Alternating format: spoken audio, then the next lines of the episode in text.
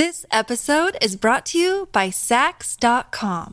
At Saks.com, it's easy to find your new vibe. Dive into the Western trend with gold cowboy boots from Staud, or go full 90s throwback with platforms from Prada. You can shop for everything on your agenda, whether it's a breezy Zimmermann dress for a garden party or a bright Chloe blazer for brunch. Find inspiration for your new vibe every day at Saks.com.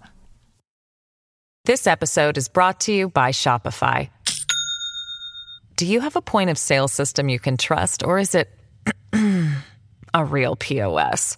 You need Shopify for retail. From accepting payments to managing inventory, Shopify POS has everything you need to sell in person. Go to shopify.com/system all lowercase to take your retail business to the next level today. That's shopify.com/system. Welcome to the New Books Network. On today's episode of the New Books Network podcast, we are speaking to Eden Collinsworth, who is a former media executive and business consultant.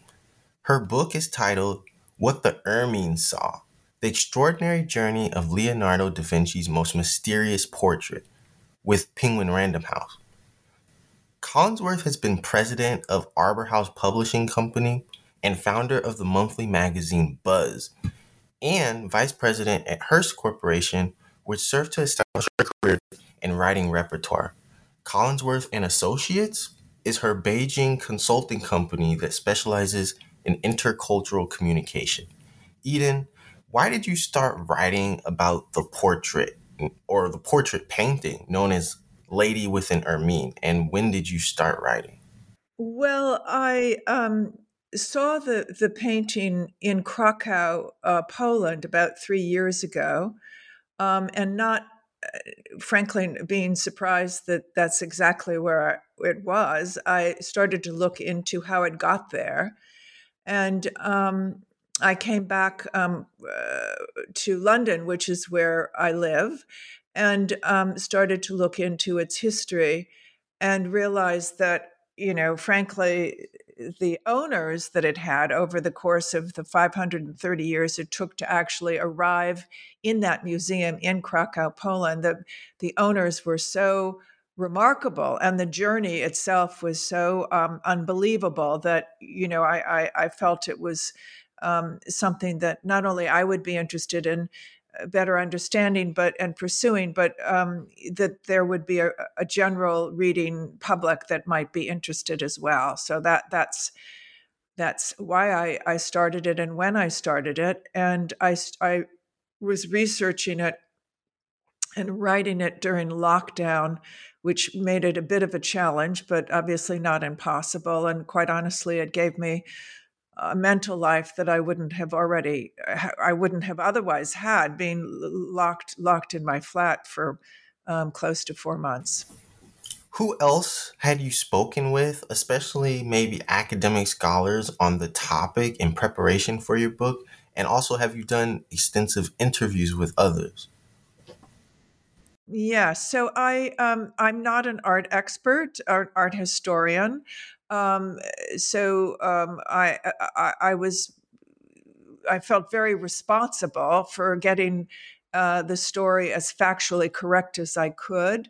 But it was, you know, it was a, a, situation where the, the, the picture went missing for 230 years. And often is the case, well, almost always is the case that uh, the historians and experts uh, correctly um, so uh, hesitate to speculate, uh, you know, on what happens to a painting when it disappears. So I did speak to and confer with a great many. Um, you know, known Leonardo experts, um, you know, uh, directors of museums, curators, art historians. Um, I actually uh, uh, was helped enormously by uh, various people, both in Milan and Krakow, and um, so I, I, in my best efforts I, I i did the responsible thing and i also plowed my way through some 60 or 70 books um, you know that that some of which had only tangential connections with my subject but all were very helpful no interviews Yes, well, I mean, the interviews were part of the process. So I would go to, uh, for example, I interviewed extensively um, the gentleman who organized the um, uh, Luke Syson, who organized or, or was instrumental in organizing the big Leonardo show here at the National Gallery um, that featured Lady with an Ermine, which was the last time it actually traveled. And um, he is somebody who has worked at the Metropolitan New York and now is overseeing, you know, the uh, Fitzwilliam uh, Museum in Cambridge, and you know he was hugely helpful. And he then in turn me in turn got me to other people with whom I spoke. So uh, yes, to answer your question, there was a lot of interviewing, uh, and uh, you know, uh, uh, after we were locked down, most of it was done by Zoom or over the phone, but that didn't diminish the importance of it, and it was all, um, you know, usually helpful. Where is the original painting of Lady with an Ermine now? Is it in a museum? Yes, it's in the very museum where I, I, saw it three years ago, which is the National Museum. It's a, a um, it's the Polish National Museum in Krakow, Poland, and um, how it got there is is quite fascinating, and that is that that really is the journey that I the narrative journey I took um, and brought um, one hopes brought the the reader along in terms of uh, in terms of the book. Who is the lady of the painting, and can you tell us more about the period, um, which is like the late 1400s and early 1500s? Uh huh. Well, uh, the the um, the person I should start with. It's you know difficult to know how far back to go, but you know Italy in that period of time was not Italy as we know it today. It was the it was a, a kind of an assimilation of what are called or were called city states.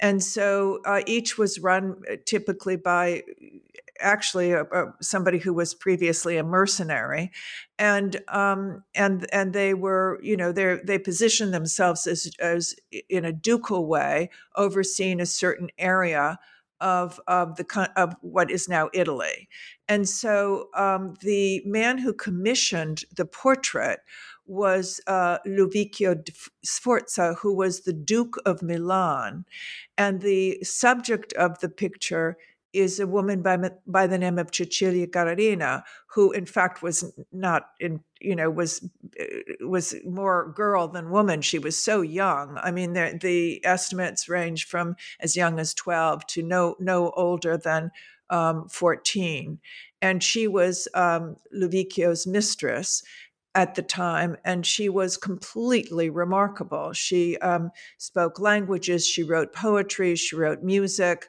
um, unfortunately, uh, almost always is the case that these remarkable women simply become footnotes, you know, most especially if they're mistresses. And so it was difficult to find much information on her. But the information I did find, you know, indicated a, an absolutely remarkable and person. what sets this Da Vinci painting apart from maybe his other works? Well, it, it's relatively small, by the way. So it's about 12 inches by 15. And what makes it unique, uh, certainly at the time, was the the fact that she's not looking directly out at the viewer, so to speak, or she's not in profile. She's it, it's as though he's captured her in a moment where she was moving forward, but something has caught her attention and she's looking back. And she's holding, which makes it even, you know, more mysterious, frankly, and compelling, is that in her arms she's holding an ermine, which is, you know, a, another way of of of, of uh, referring to a, an, a a weasel, a white ermine, and it too has turned, you know, in sync and is looking at the same person or object, uh, you know, off the picture plane um, you know, so it's incredibly intriguing and unique in that it was the first time a portrait was rendered that way in terms of, you know, how he positioned um, the subject. And the painting changed hands. When did it start as far as it being this legacy of going from one place or person to another? Right. Well, the what happened uh, uh, during the lifetime of of both the person who commissioned it and the subject was that Ludovico um, Sforza was, uh, which is was was typical um, of the of of the time. He at a young age he was betrothed to another, the daughter of another ducal family, and this was the way they quite quite honestly kept things, you know, the status quo they simply intermarried. So it was a form of diplomacy, and um, and he had no choice in the matter. Um, and and uh, although I think he was p- passionate and in, in love with um, of uh, Cecilia, um, she had to go, and so you know she left the castle, and um, she left with the portrait, um, and so there's a safe assumption that it it it it was kept within her family although it just went missing. I mean there's no way of really verifying that. And the next um, recorded owner was this hugely unconventional a polish princess um, whose son bought it for her while he was in italy. So again it's safe to assume that regardless of who was owning it during that period of time because he purchased it in italy it it might have very well remained there although you know there are all sorts of other rumors but you know it's impossible to verify much of anything. So it it was held uh, through very turbulent times uh, privately within this uh, Pol- a very aristocratic Polish family, which is you know to to shoot forward to the present time which is the reason it in fact is in a in, in now at the museum in krakow. The family um, in 2012 or 13 um, donated their collection including this remarkable picture to the polish nation and that that's why it's in the museum in krakow. An earlier episode here explored Tuscany as a financial center in the world. How is the House of Medici a financial center? Well, you know, Florence positioned itself as, as a merchant republic. And it did this by establishing these trade routes with Syria and Egypt and Arabia and it was the the wool guilds in in uh, Milan. I'm so sorry in uh, Florence that provided the Medicis with a very lucrative textile business. And they were the first to create what is now known as the double booking system for tracking credits and debits. They were incredibly capable and astute financially, and they moved um, into the financial uh, you know, services, so to speak. And by the 15th century, the Bank of Medici was the largest in Europe and it was their patronage that overwrote, uh, uh, underwrote the artists and musicians and architects um, of of um, uh, you know uh, of the city. So they were, you know, primarily they were the responsible party for actually putting the city on the map in terms of you know its you know everything that had to do with the arts. Also, you wrote about Vinci, which is the birth town of Da Vinci. How did Vinci influence his art?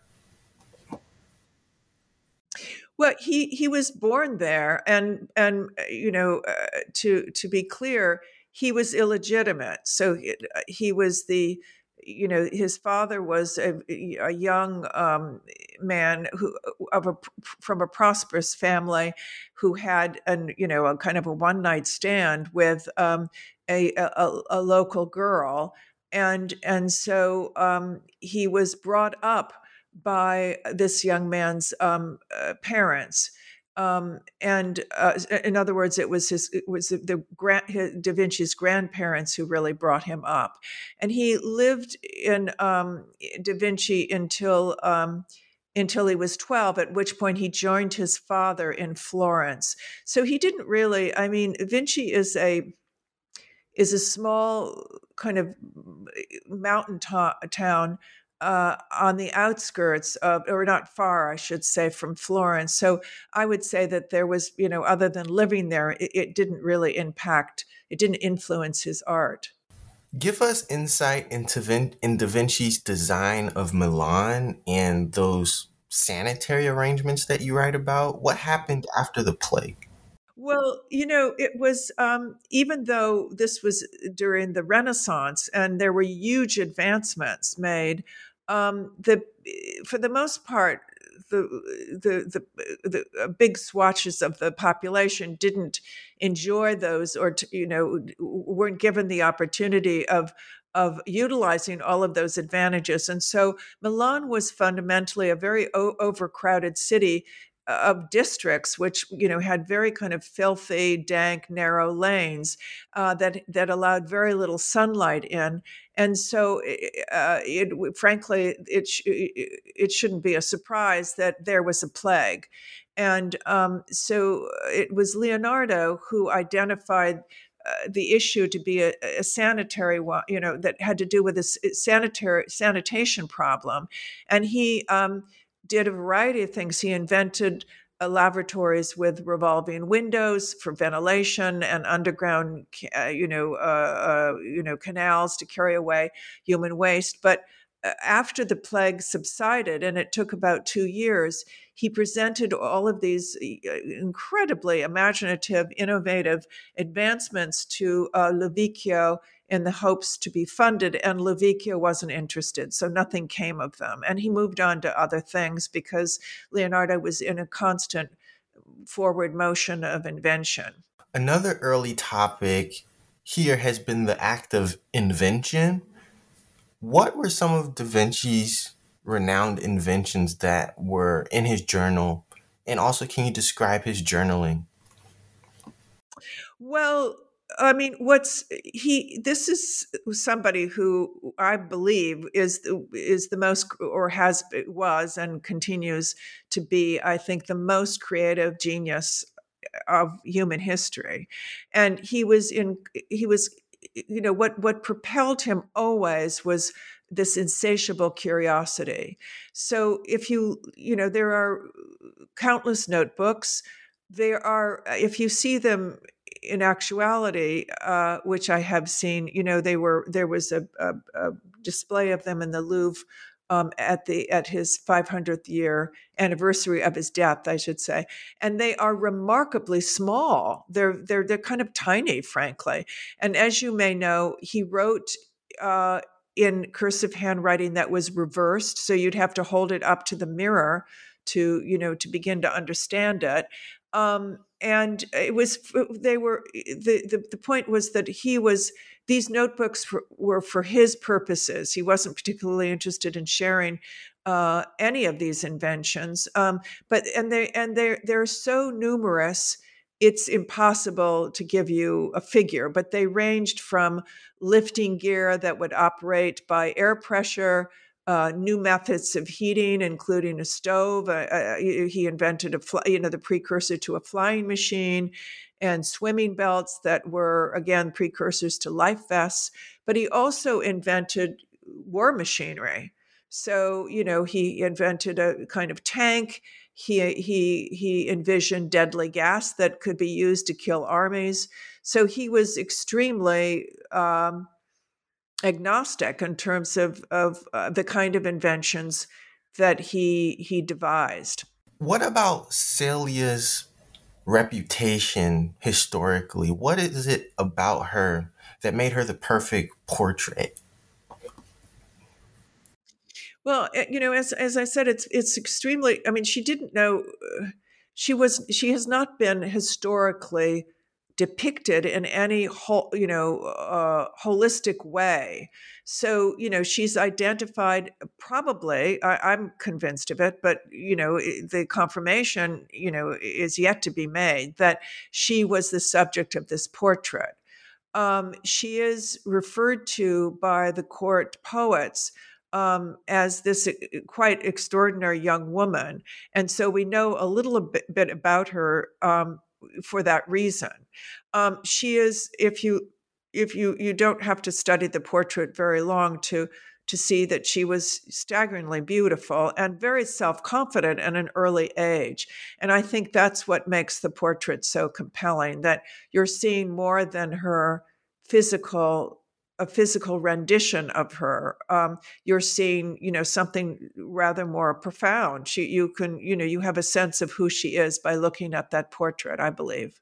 In coins, there were portraits on coins. How are some of those made? Well, the the, the portraits on the coins uh, were were fundamentally kind of calling cards, frankly, or an indication that you know you were an important personage. And um, so often was the case, obviously, that these the dukes would have them made. Um, uh, but it, you know, in the case to which I referred, it was Isabel d'Este, who was a very formidable, another one of these very formidable women who was quite determined to leave her mark.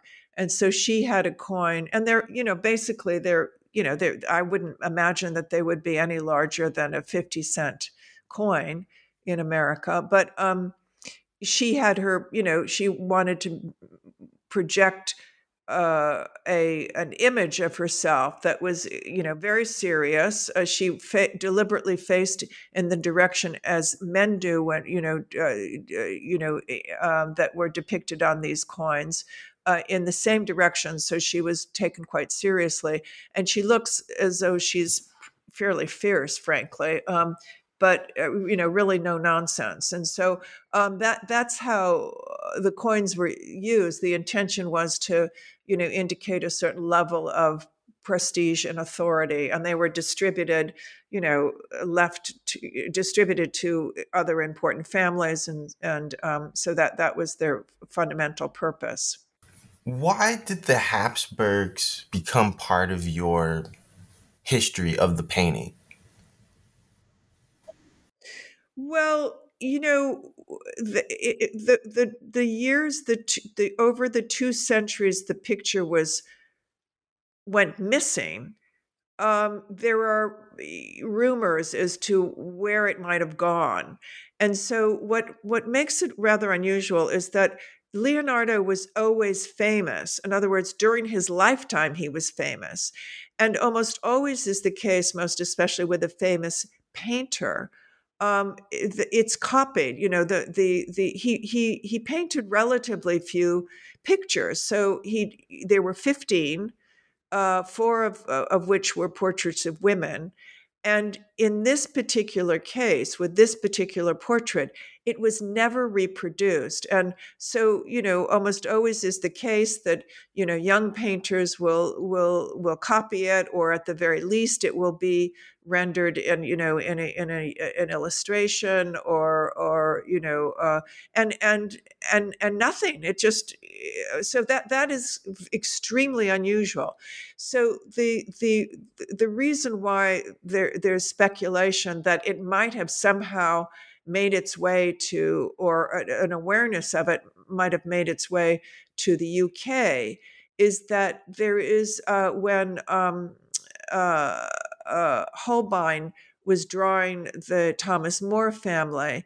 Um, one of the daughters to the furthest to the right um, has exactly the same pose as Cecilia does in uh, Lady with an Ermine. And so I don't think, frankly, it left Italy, but you know, it's a very unusual situation where that unique pose uh, reappears, you know, in another in another uh, portrait, or no, this was a group portrait. So that that's the that's how you know people are allow themselves to speculate on whether or not it actually made its way or an awareness of it, you know, was known in in the UK. And then also France. I know, or we know that Da Vinci was in a valley of France. Yes, um, he uh, his last patron was the King of France, and he left Italy for the first time in his life uh, when he was sixty, and he traveled to the Loire Valley, which is was his last resting place, so to speak, and that is where he died. And um, what's interesting is that he he often never really kept he kept on working on portraits, and so the portrait that he took with him that he was still working on was the Mona Lisa. It was a um, commissioned portrait. He couldn't. He felt as though he couldn't quite get it right Um, he ironically, or you know, he, he kept on changing the smile, and so when he finally finished it in France, the man who commissioned it, who was the the the husband of the woman in the portrait, um, uh, decided he didn't like it, or I don't it was it was too late, or I don't know why it was just it was never then sent back. It was kept in France and and the king either bought it or appropriated it, which is why it is in the Louvre in, in Paris. What did Poland's downfall then have to do with the portrait? Well, you know, Poland has been, um, he, it's been assaulted from every conceivable um, border it has by every all its surrounding um, so-called neighbors, and uh, there were three partitions of Poland.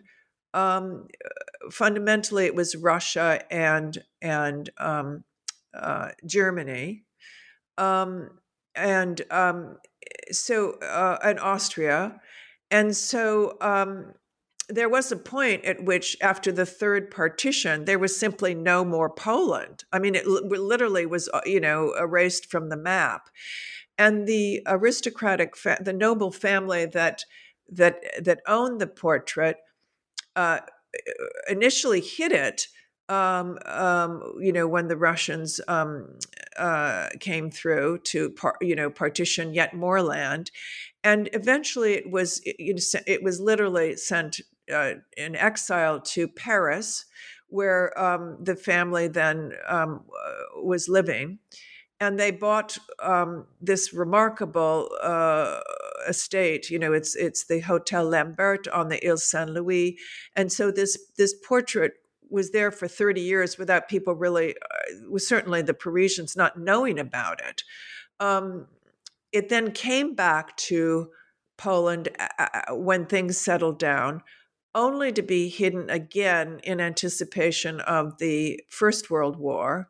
It then came out of hiding and went, you know, right back in um, in anticipation of Hitler's invasion of Poland. It was then um, put on Hitler's, you know, wish list. He um, made very clear to the uh, Gestapo that, that, he wanted it found, and they eventually located it.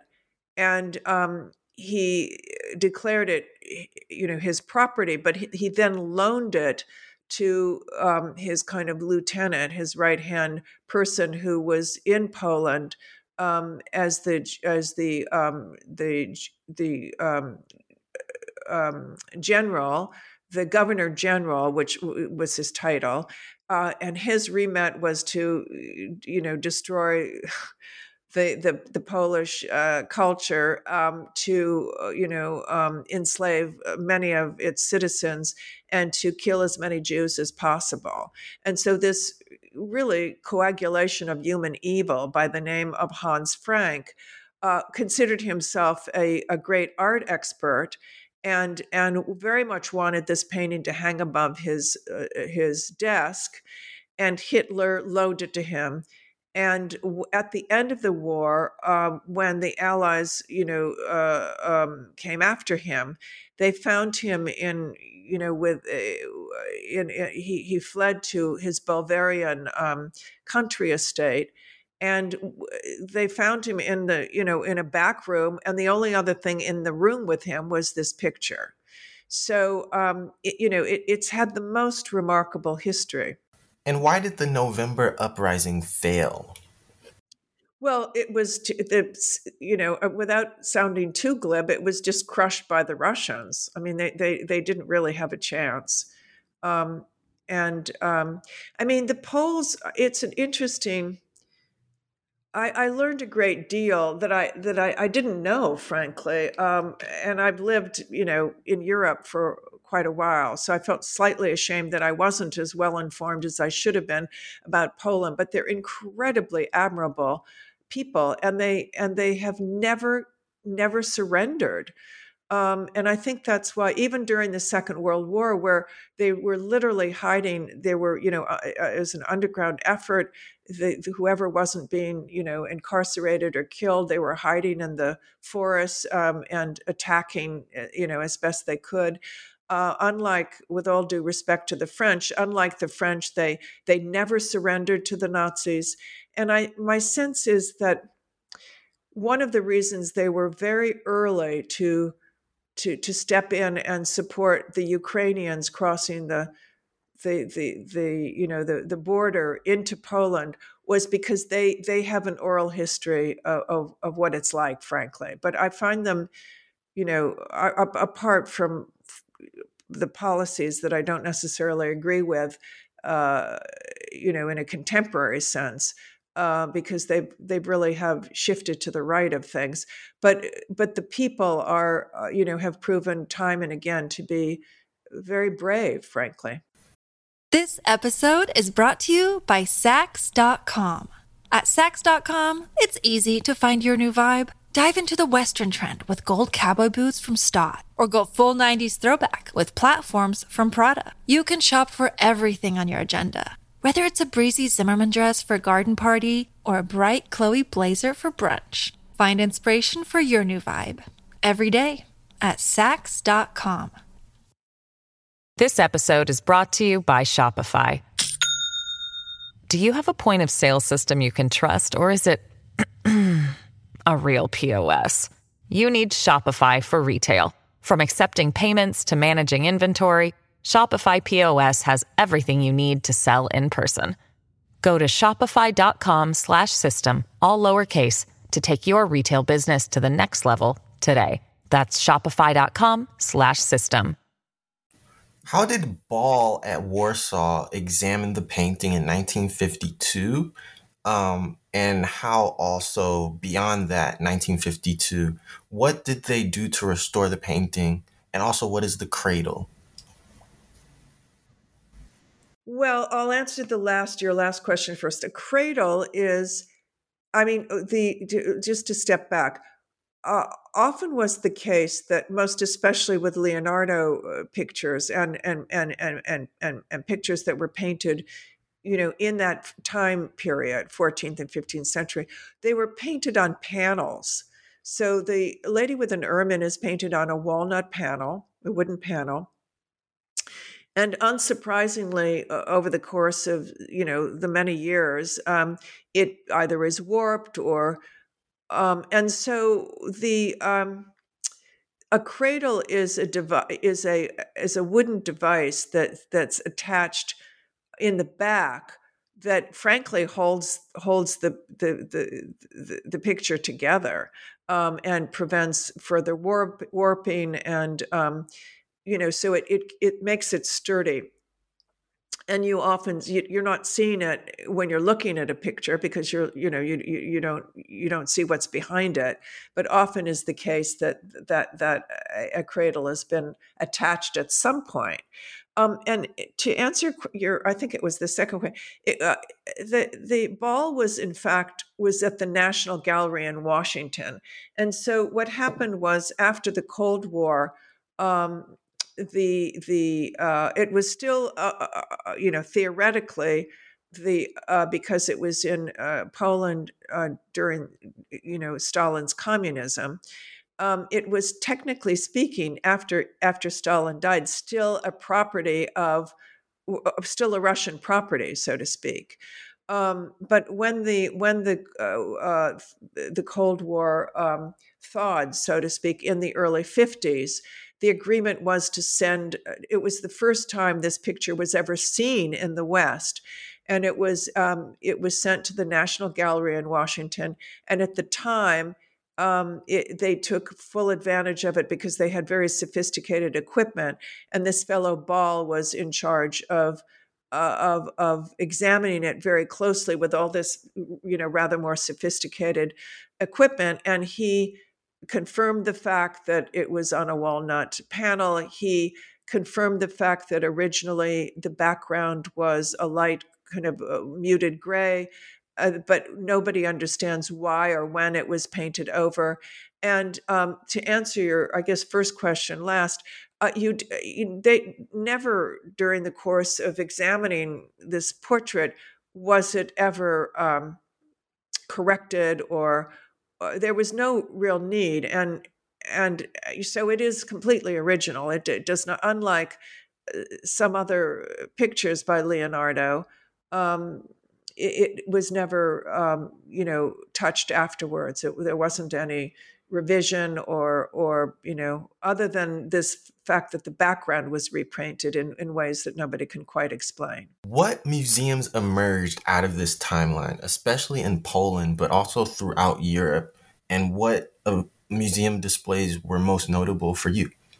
Well as soon as as i said as soon as the cold war subsided it started to travel. And you know the criticism was that it was traveling too much but it did come it w- actually went to Moscow to uh, not the Hermitage, but the Pushkin Museum in Moscow. It then was allowed to come to the National Gallery in Washington. It came back to America. It went in to all places. Uh, uh, although I, I, don't mean to sound condescending, but it was unusual to to to learn that it went to Milwaukee. I'm not quite sure. It went to Dallas. It it, went to Italy. It so it it moved around until finally um, experts you know were concerned about the fact that it was on a plane so much because the altitude absolutely disrupts you know the the the paint pigments and so on and so forth. It's not it's not a great thing to do is to to move it around to that degree. And so the last time it it was it was shipped anywhere was this remarkable um, uh, uh, exhibit of Leonardo's work while he was in Milan, here in London at the National Gallery. And even with this uh, very important exhibit at the Louvre uh, several years ago to mark his 500th uh, anniversary of his death, they it was not sent, which was a disappointment to the Louvre, but uh, completely understandable. So I don't think it's going to move again. I think it's it's in Krakow, and that's where he's going where it's going to stay for uh, you know, for many, many, many years. How is the history of Hitler's Nazism part of his love of art? Do you know of Hitler's history as a fledgling artist? Well, he wanted to be an artist, but he was rejected. Um, and I think that he never quite got over that. But he um, he then thought of himself as a great art collector. He uh, thought that that would be an indication of the, his level of sophistication. Um, and that then influenced his uh, coterie of, you know, uh, Göring. It was a, any number of people who surrounded uh, him. Then also uh, wanted the prestige of, you know, owning um, uh, looted, by the way, um, you know masterpieces and so um, th- there was a kind of a you know a, a hideous well-oiled machinery that was established to loot um, and steal art and it was it, you know it was incredibly efficient and really frankly horrifying but um, a great deal of it was returned some of it is missing uh, some of it has been destroyed but you know they they they ba- basically emptied out 90% of the masterpieces in Europe during the course of, of the war. And what else happened to the painting of Lady with an Ermine during World War II? Well, as I said, it was once it was found by the Gestapo, uh, you know, the, which was that the order came from Hitler it was it was given on loan to Hans Frank, and then it was retrieved by uh, the American, um, you know, the Americans who tracked him down.